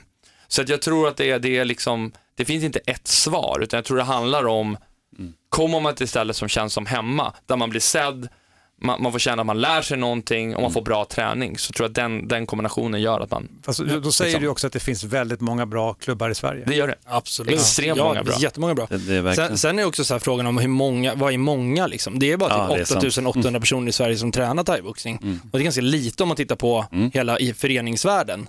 Eh, om man jämför med fotboll eller något sånt här. Mm. Okej, MMA är mindre men det ligger också typ så här 20 år efter Mm. i, i liksom utvecklingen. Men, men om, som jag, om jag ska svara på det helt så här, då tänker jag att, att thaiboxning är en väldigt fundamentalt enkel sport att utöva. Det är sparkar, det är knän, det är armbågar, lite brottning när man står nära och boxning. Så det är så här, boxning är ännu enklare, men det är inte, det är inte riktigt lika kul för det är bara händerna. Thaiboxning är ändå liksom allt, allt man kan göra stående, typ okej, allting som faktiskt är roligt att titta på när det gäller MMA. Tycker jag. Alltså så här, för så fort det börjar komma ner på marken, om det inte är ground and pound, då är det skittråkigt. Och det kan du fråga nästan varenda MMA-utövare om också, att de ligger och bara kramas så är det bara så här, bu, bryt och börja om. Man Om inte det är tekniskt och där. Ja, men jag det kan är vara kul. så. Ja, jag, jag tycker inte det är kul. Men, men, det- och det kanske är för att jag är thaiboxningsnörd, det kan vara det. Nej, det är Men- det. Det är det tror jag. Det kan men, vara men, det. Det kan vara det. Det men, det. men just att, att det är jättekul om det är en fin brottning och BI eller alltså grappling, men Mm. om man bara ligger och trycker så här, som i clinchen, du, du får ju clincha i två sekunder, om det inte händer någonting i Sverige i clinch, då är det bryt. Liksom. Och, Mm. men, men jag skulle säga att det är väl, väldigt så här, ingångsläget att köra, vi har ju kört lite BJ och det tycker vi är skitsvårt Mm. eh, och inte, har inte varit våran grej än och jag har testat, men att komma som liksom rookie, att liksom knappt Mm. ha koordination, så kan man lära sig thaiboxning väldigt, väldigt snabbt. Mm. Jag tror, sen att det där, jag tror att det där är nyckeln. Det var faktiskt min nästa fråga som jag satt och ru- ruva på. Lite så här hur, hur ändå, det är inte lätt att bli riktigt bra, men hur man ändå kan få någon sorts liksom, arsenal. Vad skulle du säga, om man tar ett exempel då, så här, du kommer ner, du är kanske säg 16 år, aldrig tränat egentligen eh, kampsport, men kört fotboll. Så här, hyfsat vältränad vanlig 16-åring. Hur bra blir den 16-åringen ungefär, om den är dedikerad på ett år hos er? Um, ja, absolut sagt, är det den, liksom den uh, gemene man 16-åringen eller är det liksom Anton Sjöqvist som liksom gick SM? Men det är ju en extrem, nu pratar vi om extrem, en men- men vanlig. generellt, liksom. ja. Ja. Jag, menar, jag skulle ändå tro att... Som är eh, dedikerad och är där, Dedikerad plats. och, och liksom har koordinationsförmåga, Ja. för det är liksom A och O. Vissa personer har inte koordinationsförmåga av olika anledningar och då blir det väldigt, väldigt svårt. Då, då kan du nog säga att ett år blir fyra år. Men om man har koordinationsförmåga så skulle jag säga, om man är lika dedikerad med thaiboxning istället för fotboll, då skulle jag nog säga att man är någonstans på så här, eh, ja men inte kanske elit, men ändå så tävlingsnivå Wow. på ett år. Wow, det är det- riktigt stora Ja. ord. Ja men det, det är min, det är, eller vår, Ja, eller min absolut. erfarenhet i alla fall. Precis, vi har ju Ja. haft folk som har liksom, ja, vi hade ju Wow. nu i år så hade vi en, eh, vi hade två killar, en kille vann junior-SM-guld, Det var- det var hans första, första tävling överhuvudtaget och han hade tränat i ett och ett halvt, två år. Och det klassisk, klassisk, precis en sån person, Mm. att så här, kört fotboll, lite brotting med bror, men också tvillingar. Ja, det. Faktiskt, sjukt nog. Två, ett par tvillingar, körde lite fotboll, lite hockey och liksom fightas med varandra hela livet. Körde liksom, båda gjorde jättebra ifrån sig i junior det bara att den andra killen knäade sin motståndare i huvudet, vilket man inte får. I junior, så han blir diskad. Annars skulle han garanterat ha vunnit SM-guld också. Wow, okej. Så. Häftigt. Ja, jag vet att jag hade klubb i, i Stockholmspolisen, inom Stockholmspolisen. Mm. Och då var det så här, då, hade vi, då tittade vi på det efter flera år så här och såg att det, det svåraste var att få folk dit att, första gången. Alltså att, att just det här Mm. Ja. Mm. tröskeln, att ta sig till en klubb, man tror att det, och det här var ju så här i polishuset, du ska förbi Yes. Mm. liksom, inpasseringstillstånd och allting sånt där och ner och så står det liksom poliser och håller på. Och det var, så det var, det var en tröskel. Yes. Sen hade vi nästa grej, jag brukade säga det till alla elever också, så här, men det svåraste brukar vara att komma hit andra gången sen. Det är liksom nummer två. Och sen hade vi någon sorts, eh, då, och det här, det här är säkert, det här är det, min fråga till er då. För sen hade vi en platå efter typ 12 gånger eller någonting sånt där. Hur ser det ut för er? Vad, är liksom, vad finns det för olika platåer? Dropouts liksom. Ja, Alltså, och du menar när, när typ folk eh, liksom Ja, känner man- nej fan nu skiter jag i det ja här. eller att så här, ja fast, eller nu fattar jag det här. Att, för, för där var det liksom att man kom till en platå efter kanske 12 gånger. För då bör, man förstod liksom grunden, man förstod stämningen. Antingen var det någonting för en själv, eller så var det inte det. Ja. Men hur är det för er? Det, ni kör ju terminer, eller hur? Ja men precis. Mm. Just. Vi kör terminsvis och eh, det är svårt, jag vet inte om jag kan säga så här generellt hur många gånger någon tränar innan de droppar ut. Jag skulle nog säga att de kör i alla fall minimum tre fyra månader, alltså Ja, generellt. ungefär. I alla fall, de, försö- de flesta som kommer till oss, de försöker i alla fall ge det en termin till att liksom testa, så här, är det här min grej eller inte? Eh, sen är det ju svårt när man liksom snackar, man blir, blir, blir riktigt duktig, för där handlar det precis som Emil var inne på innan, med koordinationen och viljan till, så här, okej, hur dedikerad är jag? Vill jag träna på motionsnivå eller vill jag komma på så många pass som möjligt? Det är ju lite upp till var och en.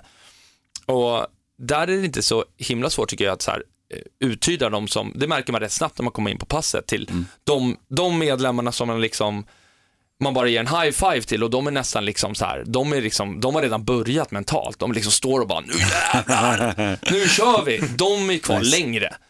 De som liksom är lite osäkra, kanske lite tillbakadragna, de är liksom i kanske gråzonen. Och där handlar det mycket om, precis som vi pratade om innan, det här med liksom bemötandet. Blir de sedda, får de hjälp, känner de att det är kul, kanske en klapp på axeln, en high five, säga du, det gick jättebra idag för dig. Var stolt över dig själv. Bara för att få en uppmuntran, då skulle nog säga att minimum är i alla fall en termin. Det skulle jag säga. Intressant. Men eh, det jag också poängtera, till skillnad från alla andra sporter, eller okej, inte alla andra sporter, men många andra sporter så är det så här att det är mycket bättre för oss att uppmuntra den här blyga, introverta personen för att den ska ha ett högre rate för att faktiskt komma tillbaka än den här personen som redan är taggad innan. För den personen behöver bara oftast en high five. Den personen behöver en high five, eh, höra deras namn, vi kan nästan allas namn på klubben. Wow. Och 800 sen, ja, nu är vi inte två tränare, vi är ju 18 tränare. Ja, ja, okej. Så vi ska, vara- vi ska liksom verkligen inte ge cred När ni, till säger, att, när ni säger vi så menar du alla? Jag menar alla, alla 18 tränare, så vi håller inte alla pass, Precis, Johan vi heller. håller inte alla passen. Eh, vi håller många, men eh, det är bättre för oss att ta de här som, vars föräldrar kanske kommer fram och säger, ja men eh, vår, min son har ADHD, och så här, välkommen till klubben, men, men eh, det är bättre att uppmärksamma dem, eh, för att de har en mycket högre rate av att, eh, liksom, de behöver det som mest oftast, och de har också en högre rate av att hoppa av. Och då blir det lättare att fokusera på dem. Precis. Vi ska ta och runda av strax, men jag har två Absolut. frågor. Jag tänkte Yes. på en grej, du pratade med MMA förut, men det har ju faktiskt en utövare, Bea Maleki har ju kört hos er. Yes. Och nu kör hon MMA. Jajamän. Jajamän. Hur känns det? Ja, det är ju min exflickvän, så att, eh, det, Aha, det känns ju, nej men det, det är klart så här, vi var tillsammans i, i fem år Ja. Och vi hade en jätte, jättefin relation och det var hennes grej liksom. Hon kände att det var dags att gå vidare. Så att vi, har, vi har, tycker det är askul. Alltså det är jätteroligt att... Och sen, ja, verkligen, superduktig. Hon var superduktig när hon körde thaiboxning också. Ehm, och extremt duktig på att, när vi pratar om det här med inlärningsindex, väldigt, väldigt snabbt inlärningsindex. Index. Och hon tycker saker är kul liksom. Så att jag tycker det är askul att få se henne, jag var och kolla på henne nu i, på UFC när hon körde Ja, det. i Globen. Så att jag tycker vi tycker, båda tycker att det är fantastiskt. Alltså det är superkul. Sen är det jätteroligt att, att få att vara med och liksom gjort grunden för det. Det är rätt jag tänker på det. Det Superroligt, absolut. Ja. Superroligt. Så vi, vi tar åt oss all cred för det. Ja, exakt. Egentligen så är det all cred för att, vi, för att hon är med i UFC. Det är oss. Exakt, exakt. Tack vare Johan. Johan Ödmjukt säger det. bra. Ja, Johan säger det. Ska vi ta och bara titta, vad är härnäst nu? Jag tänker, ni sa att ni har lite nyheter Yes. för Mm, TMT. intressant. Yes. Ja, men vi, vi har ju våran lilla då 200, ja, men den är 220 kvadratmeter, sen har vi ett litet väntsal som är ja, typ eh, ja, kanske 20 kvadratmeter och nu eh, nästa vecka så ska vi skriva på för att få en till lokal under, så att vi kommer bli Nice. i alla fall en 200-250 kvadratmeter större. Ja. Eh, för att vi har ju uppenbarligen, nu har vi ju eh, väntelister och, så väntelist, och så kan inte folk få plats på väntelistan för att det är fullt. Eh, och det är ju lyxproblem. så då verkligen. behöver vi utöka. Yes. Vad roligt, vad kul, Verkligen. verkligen. Så 2020 är 800 tanken- pers till helt enkelt. Nej, men Nej, det, det- det, det och det, vi ska också vara så tydliga med att det, det är ju 800 personer per år så, som vi betalar medlemsavgifter Nej, för, mm. så det är inte 800 per termin, men det kanske är mellan 650 och 700 per termin och sen är det 100, 150 som är liksom, Ja, men exakt, en hoppar rörelse. in, hoppar ja, Mm. precis. Men eh, målsättningen är i alla fall att vi kanske ska vara 25 tränare och eh, ja, men, kanske en eh, 900 till 1000, eh, mellan ja, men 900 och 1100 elever per år. Skulle vara kanon. Wow. Men Emil, har ni sådana trappkontrakt på det här också nu så att ni bara blir skitstressade att ni måste få Nej, in... nej, nej, det är lugnt. Nu har vi så pass bra ekonomi så nu spelar det ingen roll. Så Ja, nu är det lugnt, så nu är vi, nu är vi all good. Faktiskt. Sen blir väl, vi är väl båda taggade på, på 2020 skulle jag säga. Vi kommer fortsätta. Vi har ju börjat med eh, i år och ha lite, lite föreläsningar på hur man skapar en bra framgångsrik förening. Det kommer vi väl fortsätta med nästa år. Yes, bra, det delar med Ehm, er. Ja. Vi tog fem SM-guld år, så, så målet är väl att toppa det nästa år såklart. Nice. Men försök i alla fall. Försök Ja, i alla fall.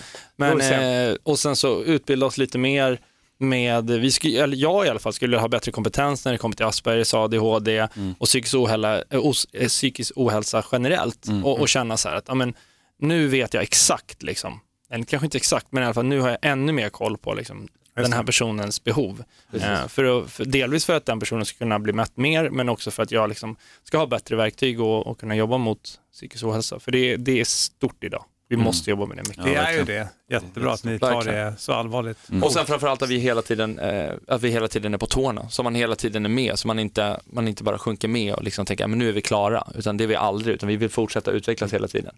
Och det, det, det, vi, vi, har ganska, vi brukar säga det så här, om vi ska ha positiv feedback så är det så här jättekul att, att folk tycker att vi är duktiga som tränar på klubben. Vi kan inte göra någonting åt det, det är vårt jobb. Men om det är någonting som är dåligt så får ni gärna säga det, för då kan vi göra någonting åt det. Det är så här, lite motsägelsefullt, men istället för att bli så här, Gud i sitt eget hus och bara, ja, vi är bäst, så är det säga så här, men vi, vi vet att vi är bra. Men vi kan bli mycket bättre. Så vi brukar ge ut så här post-it-lappar till folk och bara så här, om, du, om, du, om det finns en liten grej som vi skulle kunna göra som är bättre, vad skulle det kunna vara? Då säger folk så här, ja, men det finns ingen, det finns ingen klocka ute i väntsalen. Så vi ska vänta utanför, men vi ska hålla koll på mobilerna som man har lagt in i värdeskåpet i receptionen. Jaha, ja, men det kostar 49 spänn på Ikea. Det är bara att lösa, till exempel. Så, att, så det är väl det. Eh, Och sen så, när vi pratade om det lite innan, men P.O. Lindvall kommer väl komma och köra, prata lite på klubben också. Mental träning och så. Mental träning, Ja, exakt. Vi hoppas det i alla fall. Ja, vi hoppas det. Så. Men vi har ett bra samarbete med honom och han är jätte, jättefin. Verkligen. Alltså ni smittar ju av, eller hur? det är väldigt så här, man, man, Jag måste bara här, jag vill gå till gymmet direkt. När PO var här så frågade vi vad hände med båten Slagskeppet. Och så säger han, ah, men den ligger i Göteborg någonstans. Jag bor i Göteborg. Så när vi har gjort podden så går jag på tåget, åker till Göteborg, kommer till min lägenhet utanför på Eriksberg där jag bor. Alltså 100 meter bort. Så jag har bara skickat till Simon. Alltså det är ju helt sjukt. Här ligger båten precis där jag sant? Det är bor. där den är. Och, Ja, vad, det är och vad, är det på den nu? Nej, den är bara, alltså det, det, den ligger där. Alltså, tror bara är någon, där. Typ någon kanske bor på den möjligtvis. I don't know. Nej, det är Du fantastiskt. Det är transporterar ner den till Göteborg. Nej, ja, precis. Det är superhärligt. Det är Vilka så minnen, härligt. minnen som måste vara där. Ja, men den bara, ja. vi ska ju avrunda snart här, Yes. men, men bara så här, vad drömmer ni om? Alltså, vad, vad är, för ni smittar, ni smittar i alla fall mig, jag antar alla lyssnare också. Men ni har en energi, det, det händer så mycket grejer, ni brinner för de här som har det svårt och allt det så här. Men vad, vad, vad liksom drömmer ni om? Vad är grejen? Håller ni på med det här om 10-20 år och, och hur ser det ut då? Liksom? Alltså, jag, jag tror ju det. Det här är ert Alltså, liv. jag, alltså, jag tror Ja, det. Jag, älskar det här. Alltså, så här, det är så jäkla kul att se människors utveckling. Det, jag tycker att det är skitkul alltså. Roligt, kul. Och, jag kan Säger, Emil nu, tänk Ja, om det- Johan säger. Nej, men alltså, det är skitkul. Vi, vi vill ju såklart, som Johan säger, vara på tårna och, och utveckla verksamheten, men sen, det är inte så här, jag, i början var det så här, men vi ska ha, vi ska ha så här många SM-guld och så här, och det är klart att det är kul att vinna SM-guld, men för mig så ligger, det är klart att det är kul att vinna och vi vill alltid kunna vara en klubb som, som folk tänker så här, men de är jäkligt duktiga. Men för mig så skulle det nästan ge ännu mer om jag kunde märka så här, att det var hundra tjejer om året som sa så här, ja men hade jag inte gått på TMT så hade jag basically tagit livet av mig själv. Det hade gett mig mer. Precis. Ehm, för SM-guld, alltså det är jättekul, men det, det blir en annan grej. Det blir Hälsa. lite, ja, men det blir lite så här ego med oh, jag är så jävla bra.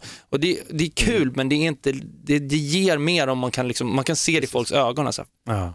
Tack och, vare det och, om, här. jag, om jag flikar in det så skulle jag nog säga att jag eh, önskar att vi kan hjälpa verkligen i tidig ålder redan Mm. fler barn och ungdomar som kommer in då med diagnoser som vi kan hjälpa att bli, liksom, gå från att vara den här osäkra eller rädda eller vad det än kan vara till att bli liksom fantastiska människor. Kan vi bara hjälpa en liten, liten del på vägen så tror jag att det är värt det. 100%. Tryggt ledarskap. Ja, mäktigt. Med de orden tar jag faktiskt och knyter. Tack Johan. Tack så hemskt mycket. Fantastiskt och tack så mycket Emil. Tack så mycket. Bjarne Stadas ifrån TMT Tullinge Muay Thai. Jajamän. Jajamän. avskedsapplåd också. Tack så mycket. Ja,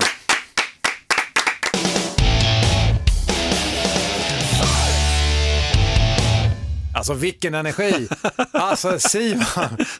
Och det fortsatte ju bara, så även när vi hade liksom stängt av mickarna och allting och de skulle gå och allting, det var så här underbart och man hörde dem snacka och stängde dörren, nu, nu skulle de käka. Och, Alltså. nej, de, är ju, de är underbara personer, man, får, man känner verkligen det här att de har hjärtat på rätt plats, om man Ja, säger så. verkligen. Rätt ställe kanske man säger.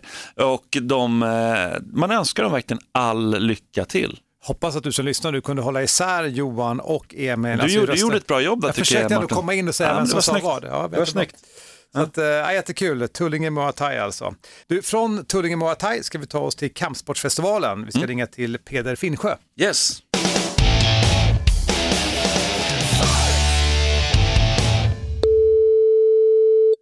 Ja, det är Peder. Peder Finnsjö, Kampsportsfestivalen 6-8 december. Berätta, vad händer i år? Ja, vad händer i år? I år har vi faktiskt en eh, mycket större tillställning än förra året. Då hade vi 13 kampsporter och det tyckte vi var stort. Det blev väldigt bra. Eh, lördagen hade vi fullt hus och allting.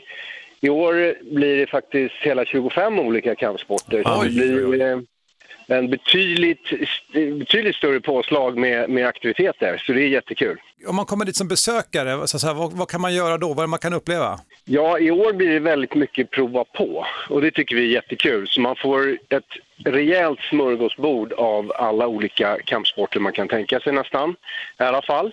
Ehm, så det finns väldigt mycket prova på för de som är intresserade av kampsport generellt eller inte riktigt vet vilken stil och så man vill träna så kan man komma dit och titta på uppvisningar och även delta och träna, vara med på olika eh, gratis prova på-tillfällen.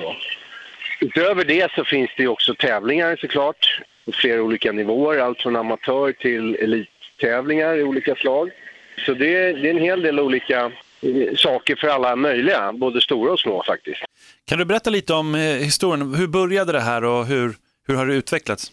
Det började med lite idéer från olika håll faktiskt. Dels har mässan haft det som idé utifrån fitnessfestivalen att utveckla det mot kampsport. Eh, Vi i Stockholmsdistriktet då som jag representerar som är en partner här, Stockholm, Gotland Bud och cancerförbund, eh, har också haft det här som idé i många år faktiskt. att försöka göra någonting, ta ett samlat grepp på eh, både visa upp och möjliggöra en stor kontaktyta för, för kampsporten på ett brett plan. Så.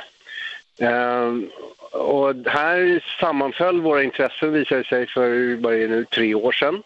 Och då eh, körde vi igång det här och, och vi som från Bud då ser det här som en, ett jättebra tillfälle att kunna visa upp alla våra olika stilar vi har. Och dessutom då så bjuder vi in flera andra kampsporter då som brottning, judo, boxning, karate, taekwondo som ligger utanför vår, vårt eget förbund. Så att jag, jag jobbar ju brett då med hela programmet så att säga, med alla kampsporter. Det här med att prova på, är det en tröskel för många? Jag tänker man kommer till en sån här stor plats. Eh, liksom. Ja, det kan ju vara det. Många har ju ingen riktig översyn, överblick över vad det finns för olika kampsporter och vad det egentligen innebär. Eh, så man, ja, det är någon som har tränat karate, ja, men då går man och provar på det. Eller så någon har tränat boxning, ja, då går man och provar på det. Och det är jättebra och jättekul, men allting passar inte alla, utan alla har ju sina olika förutsättningar och, och då tänker jag i alla fall och, många med mig att kampsport i sig har många gemensamma nämnare men det finns olika uttryck i det. Och här är då ett så här fantastiskt tillfälle att just kunna se allting på ett ställe och, och både prova på och kolla in hur det ser ut och vad det är för folk som håller på med och hur det går till och allting. Så. Om man kommer dit och ska man bara ha lite oömma kläder och testa? Ja, är man, är man intresserad av det så kan man definitivt göra det såklart. Och man kan ju prova på allting, så man kan ju få en hel genomkörare om man vill det. Så det, det är ett fantastiskt tillfälle om man vill få en gratis träning med, med massa olika stilar och så. Man kan också komma dit bara som besökare och titta på tävlingar. Vi har eh, Nordic Open Bushu eh, Championships till exempel som är internationell tävling i Kung Fu och Bushu. Eh, både fighting och Taulo som är uppvisningsgren. Vi har en eh, Submission Wrestling-liga-finalen eh, som går där, som också är en tävling på hög nivå. Eh, vi har eh, även judo kommer ha en juniortävling och eh, Kyodo som är japansk pilbågeskytte som är en väldigt speciell kampstil, kampart, eh, har också en tävling som man kan se Spännande, vad häftigt. Ja, verkligen. Det låter riktigt kul faktiskt. Men vad, vad eh, har, har vi känt från tidigare år? Har det, har det märkts liksom i siffror? Kommer, dyker folk upp på klubbar sen efter det här? Eller alltså, för det, det finns ju någonting så här, ett uttryck som är att syns man inte så finns man inte och det här är ju verkligen att synas och då finns man. Märker ni skillnad på att folk kommer ner mer på klubbarna? Svårt att säga. Det här är egentligen andra riktiga festivalen som görs. Första året var väldigt eh, pilotartat kan man säga, för tre år sedan. Förra året var det första egentligen riktiga eh, konceptet som vi körde fullt ut då. Eh, och det här är egentligen år två kan man säga. Men nu, vi känner ju att redan intresset nu från alla klubbar att vara med är väldigt stort och vara med som deltagare på festivalen och, och förbund också. Så det är både förbund och olika klubbar som är initiativtagare och arrangörer av de här olika aktiviteterna. Då. Där finns det ett stort intresse, så har det visat sig. Och eh, hur, hur det märks på upptagningen i klubbar och så här, det är jättesvårt att säga. Men eh, helt klart är att efter förra året så, så har intresset för att vara med här visa upp sig och arrangera tävlingar varit mycket större och det är jättepositivt. Känns jättekul. Verkligen, jättekul. Och i år kommer det bli väldigt bra. Så att jag, jag känner mig jättenöjd och, och jag tycker det är jättekul att det finns det här intresset. Det visar sig just att, att hitta en sån här, ett sånt här forum för alla olika kampsporter att visa upp sig på har varit väldigt eftersökt bland klubbar och, och deltagare. Så det, det är väldigt kul. Jag tänker mig att du har fullt upp med det här nu fram till den 6 december nu då. Ja, det är full rulle. Nu är det slutplaneringen här med detaljer och så. Eh, så att det, det är mycket pyssel. Det mesta är naturligtvis klart, eh, spikat i stora drag, i stora planeringen och så här. Det är ganska många logistiska problem att lösa. Det brukar vara det. Ja, det är må- många ytor som ska liksom bemannas och planeras in och sättas upp och sådär. Men det är jättekul. Nej, men det, det känns bra. Bra Peder, lycka till med Kampsportsfestivalen. Ja, tack så mycket.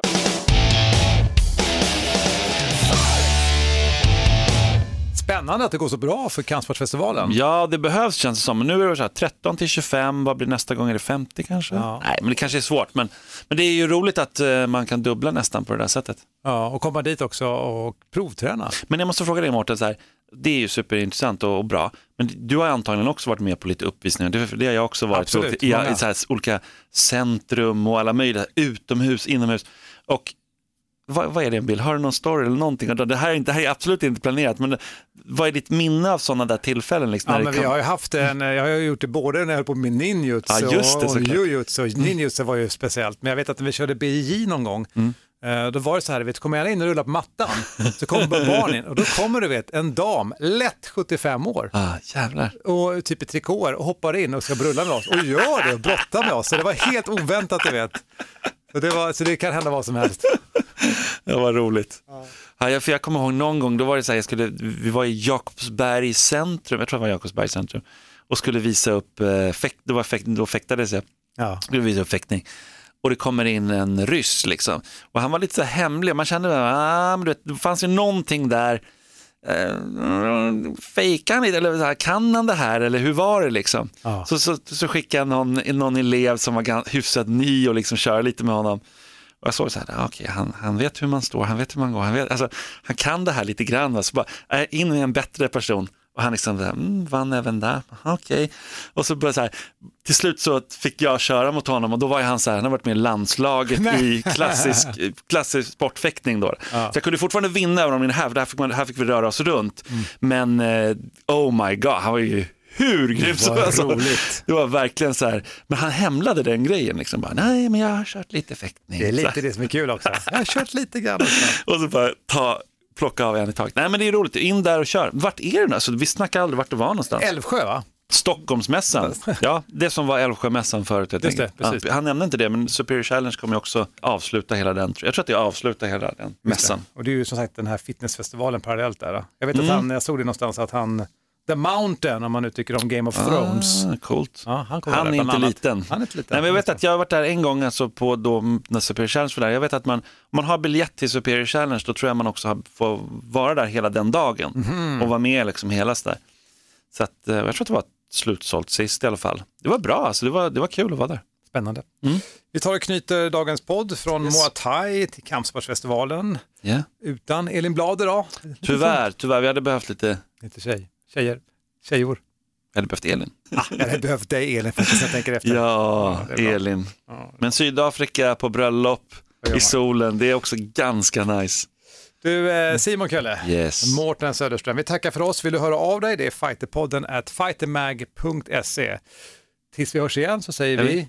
Usch!